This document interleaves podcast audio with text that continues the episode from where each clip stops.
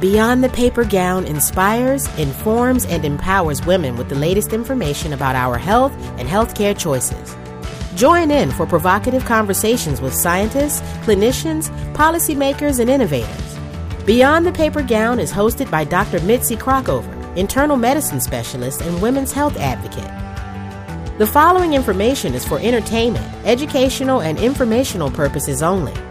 This information is not intended as a substitute for professional therapy or medical advice, diagnosis, or treatment. Hello, and welcome to Beyond the Paper Gown. I'm Dr. Mitzi Krockover.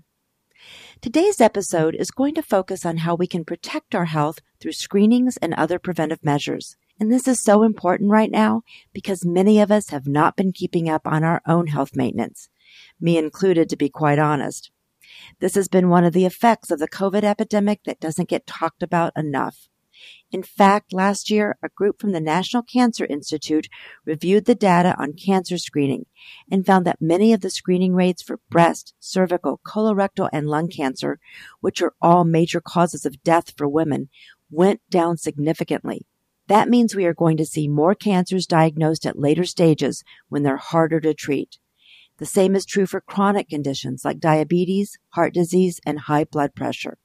What has also happened in the past few years is that some screening guidelines have changed. So I've got a great guest to put this all in perspective and give you the information you need to get back on track. And we have so much important information to share, I've divided this interview into two episodes. In this first episode, we'll focus on cancer screening and the newest guidelines. And in the second episode, we'll cover heart health, osteoporosis, vaccines, and more. You won't want to miss either one of these conversations. Our guest today is my good friend, Dr. Janet Pregler, professor of clinical medicine at the David Geffen School of Medicine at UCLA and the Iris Cantor Endowed Chair in Women's Health. Welcome, Janet. Thanks a lot, Mitzi. I wanted to bring you on because many of us, me included, did not go in for our regular checkups and screenings due to the lockdown from COVID. And we're now seeing that those skipped visits are having an impact. So today I just want to talk about the kinds of things that we should be getting screened for and other preventive health practices women should know about. There have also been a number of updates that we're going to address.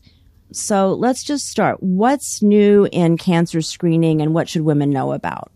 Well, thanks, Mitzi. As you know, I'm really thrilled to talk about this because I've had personal experience in my practice with the impact of COVID on cancer screening. Absolutely, the rates of screening dropped. We know they dropped 80% back in March and April of 2020 at the beginning of the pandemic. And the issue is, you know, many mammography units closed many gynecologists and, and, and, other preventive health doctors are still trying to catch up on doing things like pap tests. It's hard for women to get in. So those are all huge issues. But the other thing that's really important for women to, to think about is did COVID disrupt the follow up for you of something that was already abnormal? So, when we were talking about this, I shared with you I was um, working with our residents at our federally qualified health center um, and we were talking by phone to a patient with severe diabetes who had gotten a lot of management of her diabetes. No one had followed up on her abnormal pap test that mm. occurred mm. right before the pandemic started. Um, now, hopefully, she's going to be okay, but it was only by really saying, you know, we've got to go back and look and make sure these things happened um, that that proceeded the way it needed to.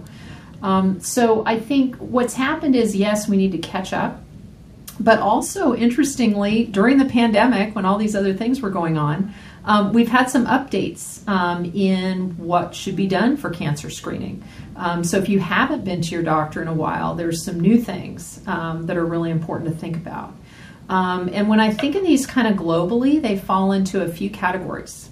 Um, so the one one category is we're learning that unfortunately certain cancers are occurring younger, and colon cancer uh, which is um, the number three cancer killer for both men and women, very common, uh, is unfortunately being seen more now in younger people.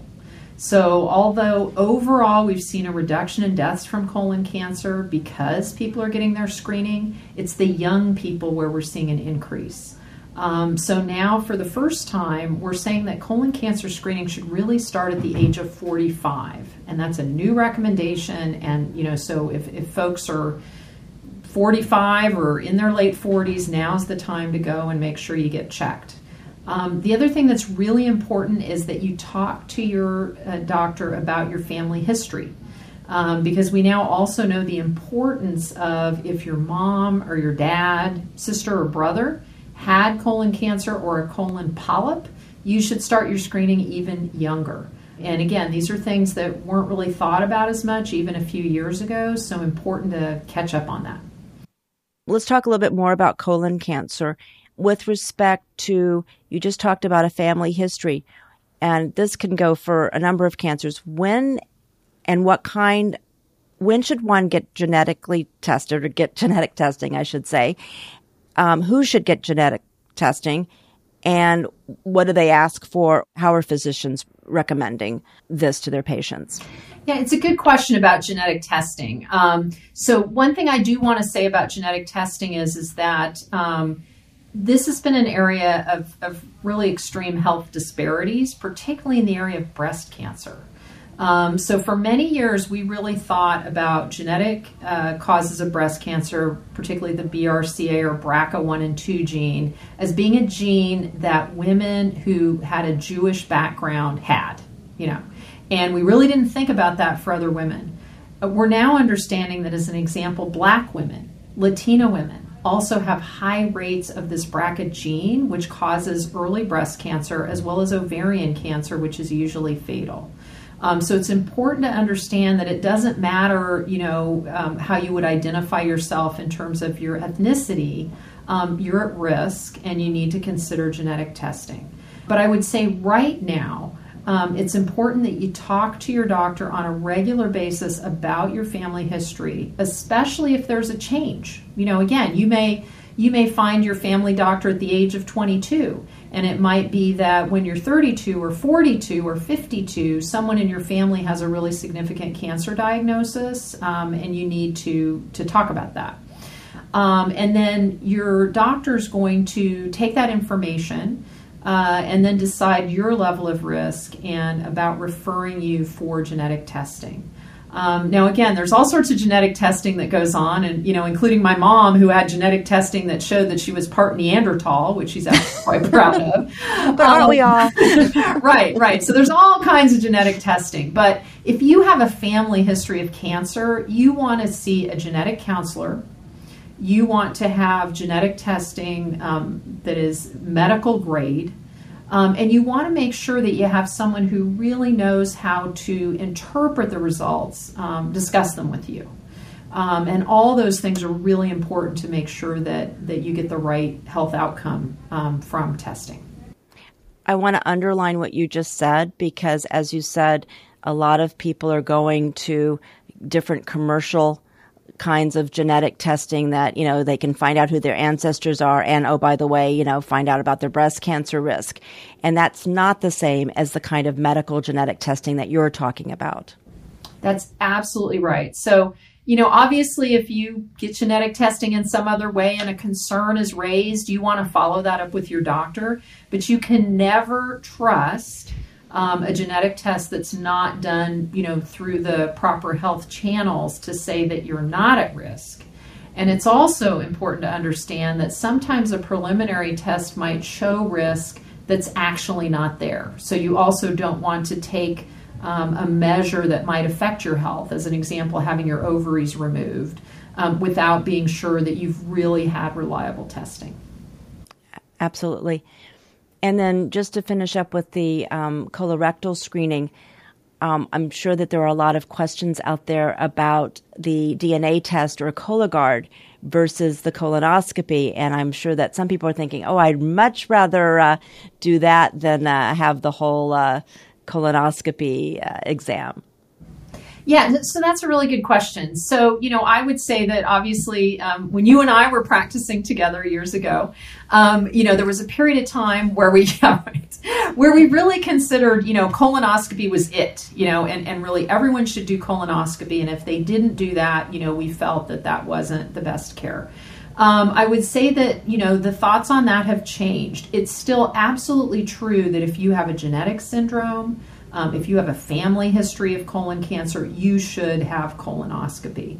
Um, but for people who don't have a particular increased risk, it is okay to consider these other methods, particularly if you don't want to do a colonoscopy because they're much better um, than, than, than doing nothing. Now, the thing about the stool tests, whether you do um, a stool test that looks only for blood, uh, which are the ones that we typically do here at UCLA, or whether you pay for the Cologuard, which adds a DNA test, is that in either case, if they're abnormal, you have to do the colonoscopy. You really are at increased risk.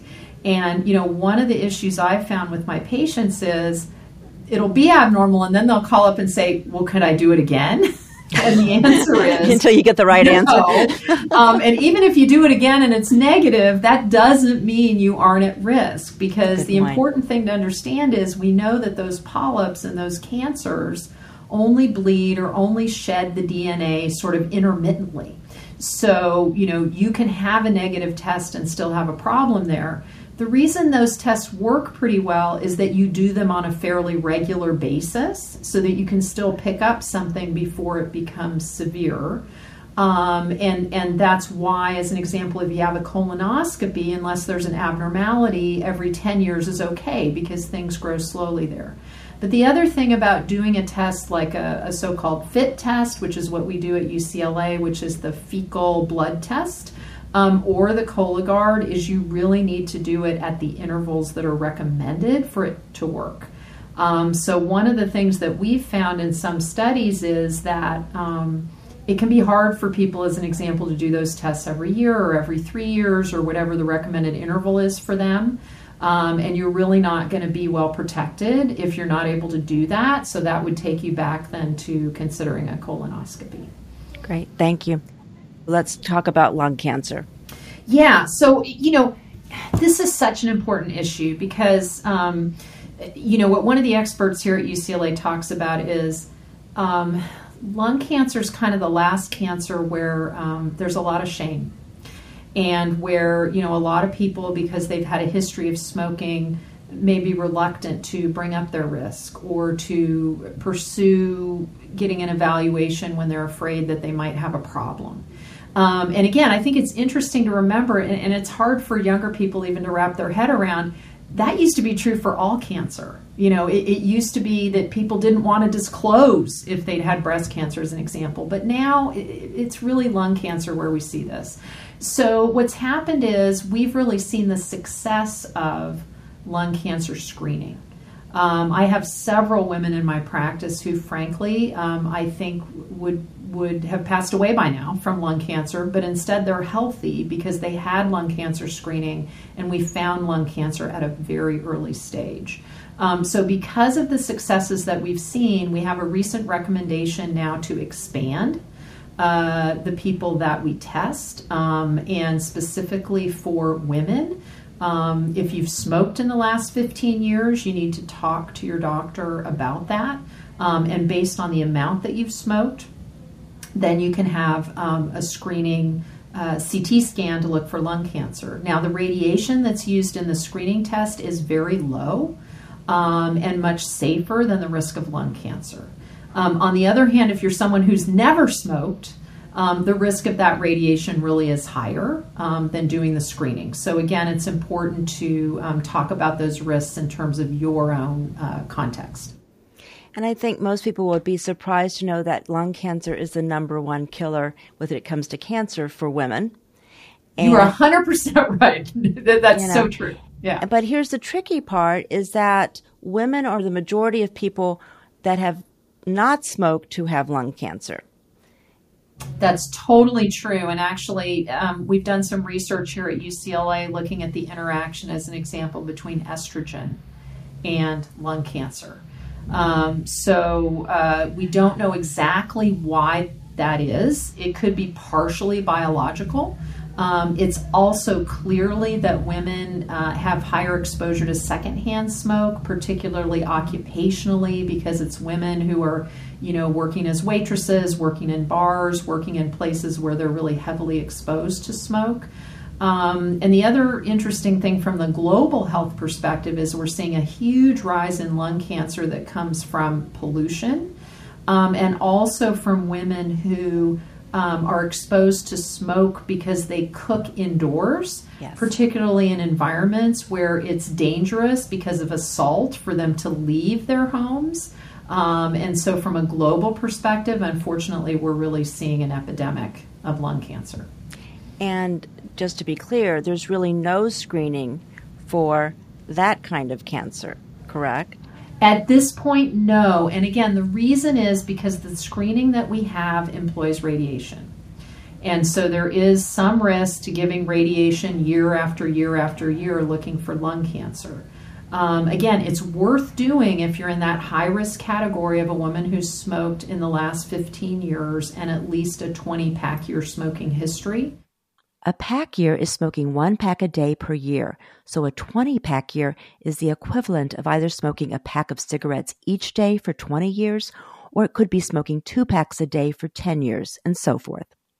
But for women who have never smoked, um, unfortunately, at this point, we can't identify who we should be uh, looking at. Now, again, I would say if you have sort of an exceptional situation where you know that you've had another really significant exposure that wasn't your own smoking, you know, I think that's worth talking to your physician about for sure. Um, but in terms of the recommendations, that's uh, where we're at now. Got it. So the next one, the most common cancer in women, breast cancer. A lot of controversy there. You want to try to tease that out for us? yeah, it's it's very interesting. This is a huge area of controversy, and you know, I will say that the expert panels don't help us because this appears to be one place where they all want to say something slightly different, and that's really confusing for women. Um, so, you know, I always start where there's broad agreement across every nation that can afford it that women between the ages of 50 and 74 should have mammograms at least every other year. And no matter where you go in the, the high income world, that's what's going to be recommended. So I think we should start there. The controversy really comes down to how often should we do mammograms? Every one or two years? Should we do mammograms for women in their 40s? And then what about women who are over the age of 74? Okay, so for women in their 40s, I think it's important to understand that even the experts who said we don't recommend mammograms routinely in the 40s, even they will tell you that mammograms in the 40s reduce deaths from breast cancer. So there's no question that mammography works. The issue is, is that breast cancer is less common for women in the 40s. Um, and that no matter what your age, if you get a mammogram, a so called false positive is pretty common. Um, so if you talk to, to most women my age or older, it's pretty likely that they've had a callback because there was a concern about a mammogram or maybe even a biopsy when they didn't have cancer. Um, so the, that's sort of the balance that we're talking about. Um, so when women are 40, they really should have a risk assessment because it's important to understand that that recommendation, the strong recommendation between age 50 and 74, is assuming that you're at normal risk for breast cancer. But if you have a family history of breast or ovarian cancer, if you've had breast biopsies in the past, you really need to talk to your doctor about that starting at the age of 40. Um, the other issue, as I've discussed, is we know that black women are at particular risk for uh, more aggressive cancers prior to menopause. Um, so if you identify as black, I think you really should have that discussion about earlier screening um, with your uh, physician. Um, if we're going to screen uh, in the 40s, most experts would recommend taking a mammogram every year because we know that for women in their 40s, that's more effective. Um, and groups like the American Cancer Society, you know, have suggested that we should continue annual mammograms at least through the age of 55. What I tell my patients is there is good data that once you're over 55, um, because the breast cancers tend to grow more slowly, um, that there probably isn't a big benefit to doing mammograms every year versus um, every other year, but that should be your individualized decision. You want to be comfortable with that. But if you're saying, gee, I'd really like to go every other year, I think once you're over 55, that is fine. Now, in terms of women over the age of 74, um, I will say again, as a women's health advocate, I'm a little frustrated um, by that age 74 because there's no magic to that. That's just when the excuse me, male doctors um, decided that that was going to be the maximum age in these clinical trials. You know, so so they just kind of made that up. So, what happens if you're 75 and you're completely healthy? Well, what I will tell you is that um, experts in uh, medicine for older women will tell you that there's there's still benefit to that. Um, that finding a cancer earlier when you're in your late 70s or even early 80s may not extend your life, but what it does do is it makes the treatment much simpler. Um, if you wait until you feel a mass um, to detect breast cancer in an older woman, that's going to result in uh, a bigger surgery, potentially other uh, more toxic treatment. Um, and even though that might not affect your life expectancy, that could affect you in other ways. So, my recommendation for healthy women in their late 70s and even early 80s is consider a mammogram. Um, again, what's our approach if we find cancer? Um, it's important to remove breast cancer always. This is not like prostate cancer in elderly men where sometimes it's okay just to leave it. Um, you really do have to remove it um, because if it grows, um, it can really cause significant symptoms and problems in the breast itself. Um, but the treatment does not have to be as toxic. You know, I'll never forget, I had a very healthy patient, a super ager, uh, that we diagnosed with an aggressive breast cancer at the age of 89. Um, and, you know, that's something where if we diagnosed that, you know, even 15 years earlier, we would have recommended uh, aggressive chemotherapy. And so this is someone who is so, you know, active and vibrant. I felt like I should at least say, you know, some people would consider this. And she looked at me and she said, Do you expect me to live to 140? You know, oh, so again, for an 89 year old, the surgery was definitely what should happen. And she had radiation treatment.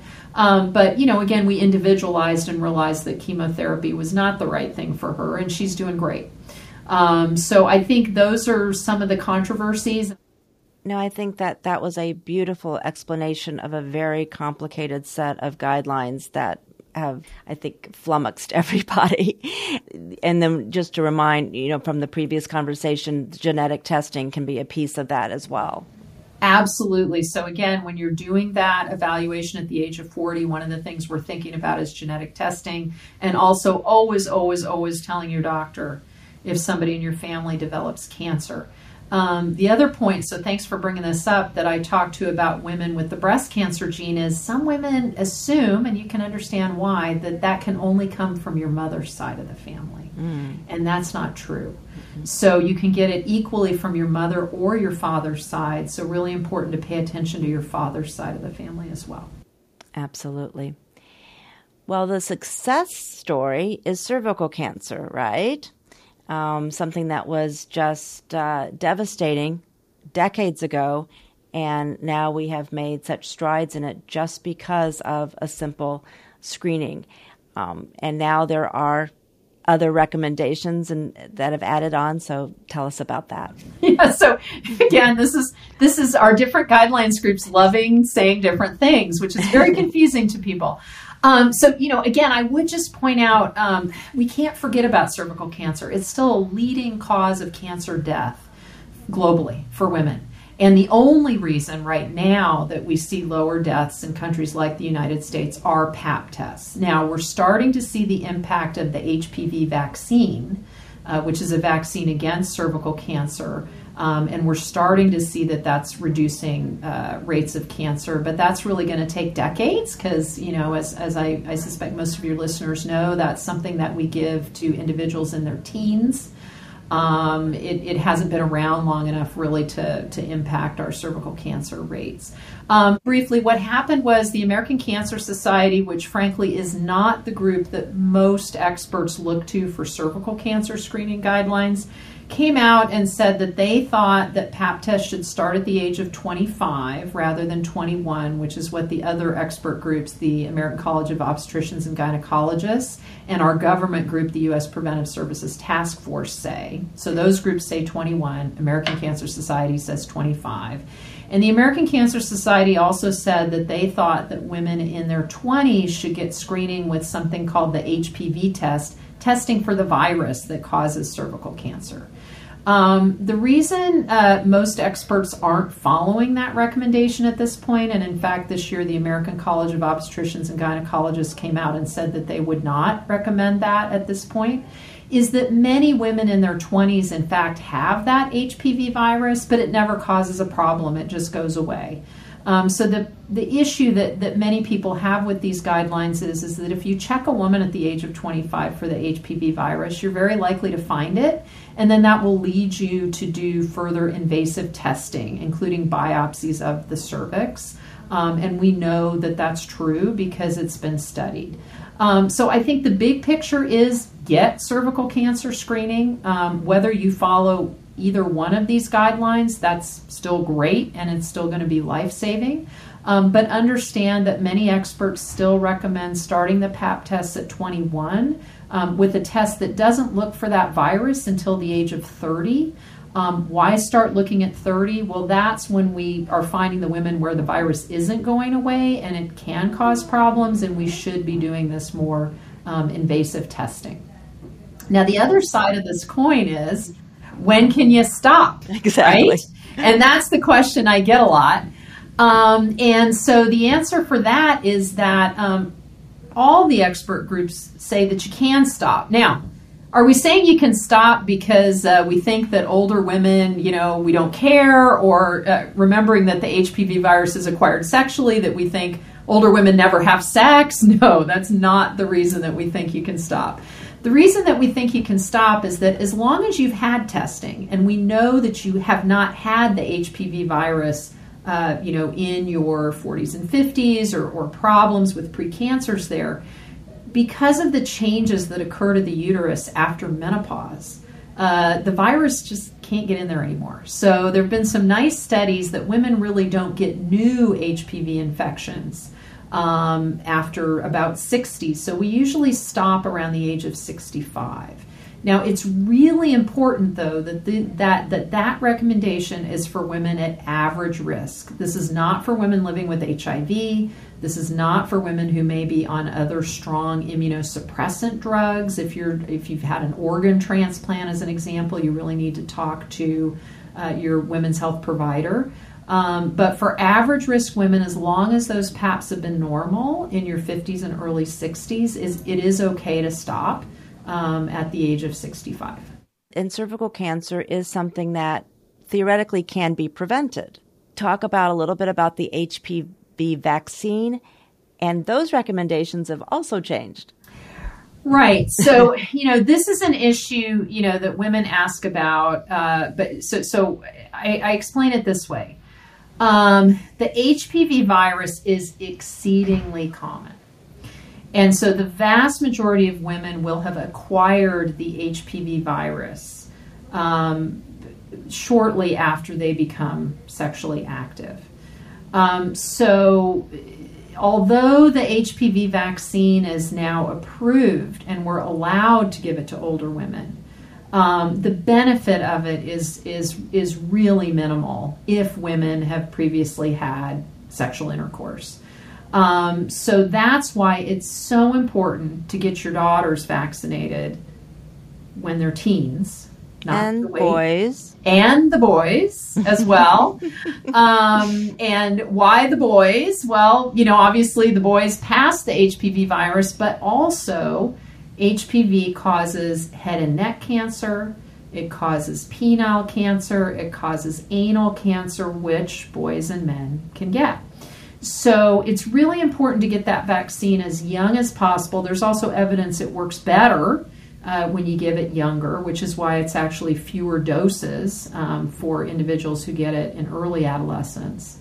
Um, but in terms of, you know, I'm 30, should I get the HPV vaccine? I would say that would only be in really exceptional circumstances. So if you're someone who never had sex and now you're saying, well, I'm going to start at the age of 30, you know that that could be a reasonable choice. Um, but otherwise, it's really get your Pap tests because whether or not you've had the vaccine, you still need your Pap tests because the vaccine um, initially we thought prevented about 70% of cervical cancer. Um, that number may actually be higher, but it's not perfect. So at this point, it's really important to, to get those Pap tests. I asked Dr. Pregler about the other ways that women can help protect against HPV. In terms of prevention, um, you know, for for the HPV virus, it's really not like um, you know some of the other STIs or sexually transmitted infections that we think about. So, as an example, for HIV, you know, using condoms definitely can protect you against uh, HIV.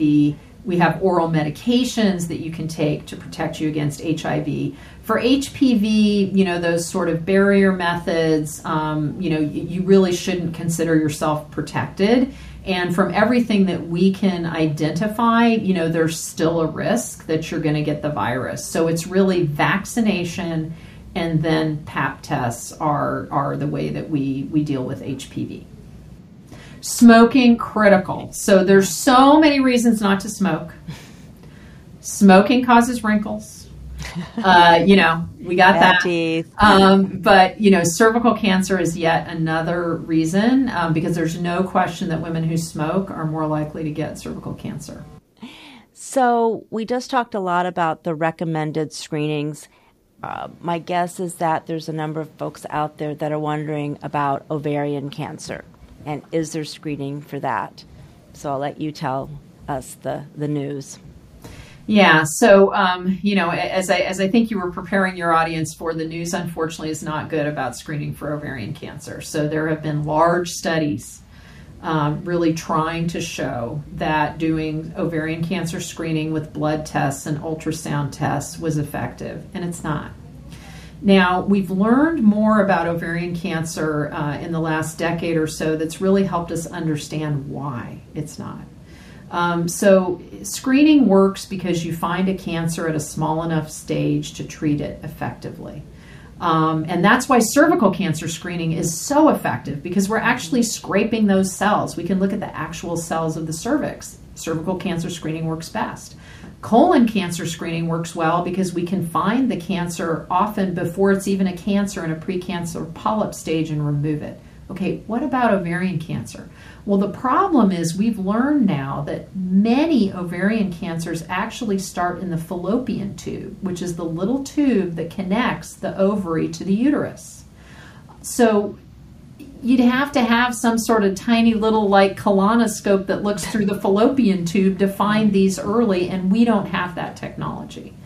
Um, and unfortunately, blood tests, generally aren't positive in early ovarian cancer. And ultrasound, by the time you can see that cancer on the ultrasound, again, often it's had to grow through that fallopian tube, escape it, you know, get onto the ovary, and then we find it. So unfortunately, it's it's too late to make a change in the course of of um, of what's going to happen. So I think the message about ovarian cancer is first, fortunately, um, it's not very common much less common than breast or colon or lung cancer. Second, a higher percentage than in breast cancer of women who get ovarian cancer do have a gene.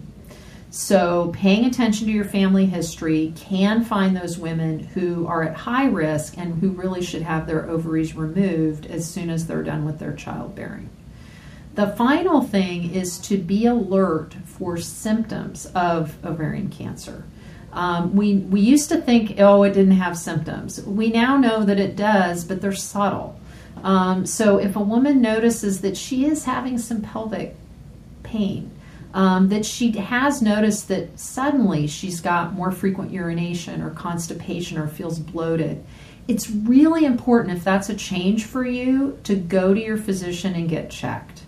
And, you know, I, I think I rarely say something like this, but I'm going to say this in this case. If that's a change for you, you really do need a pelvic ultrasound test. And if you go to a clinician who says, oh, you don't need that, even though it's a change for you, um, you should find a clinician who will who will talk to you and listen to your story because unfortunately we know from studies that women who get symptoms of ovarian cancer often will visit several clinicians before they get their diagnosis so again many of us have had bloating for years many of us have had constipation for years that's not what i'm talking about but if it's a change then make sure you get an adequate evaluation excellent advice thank you we're going to end this episode here.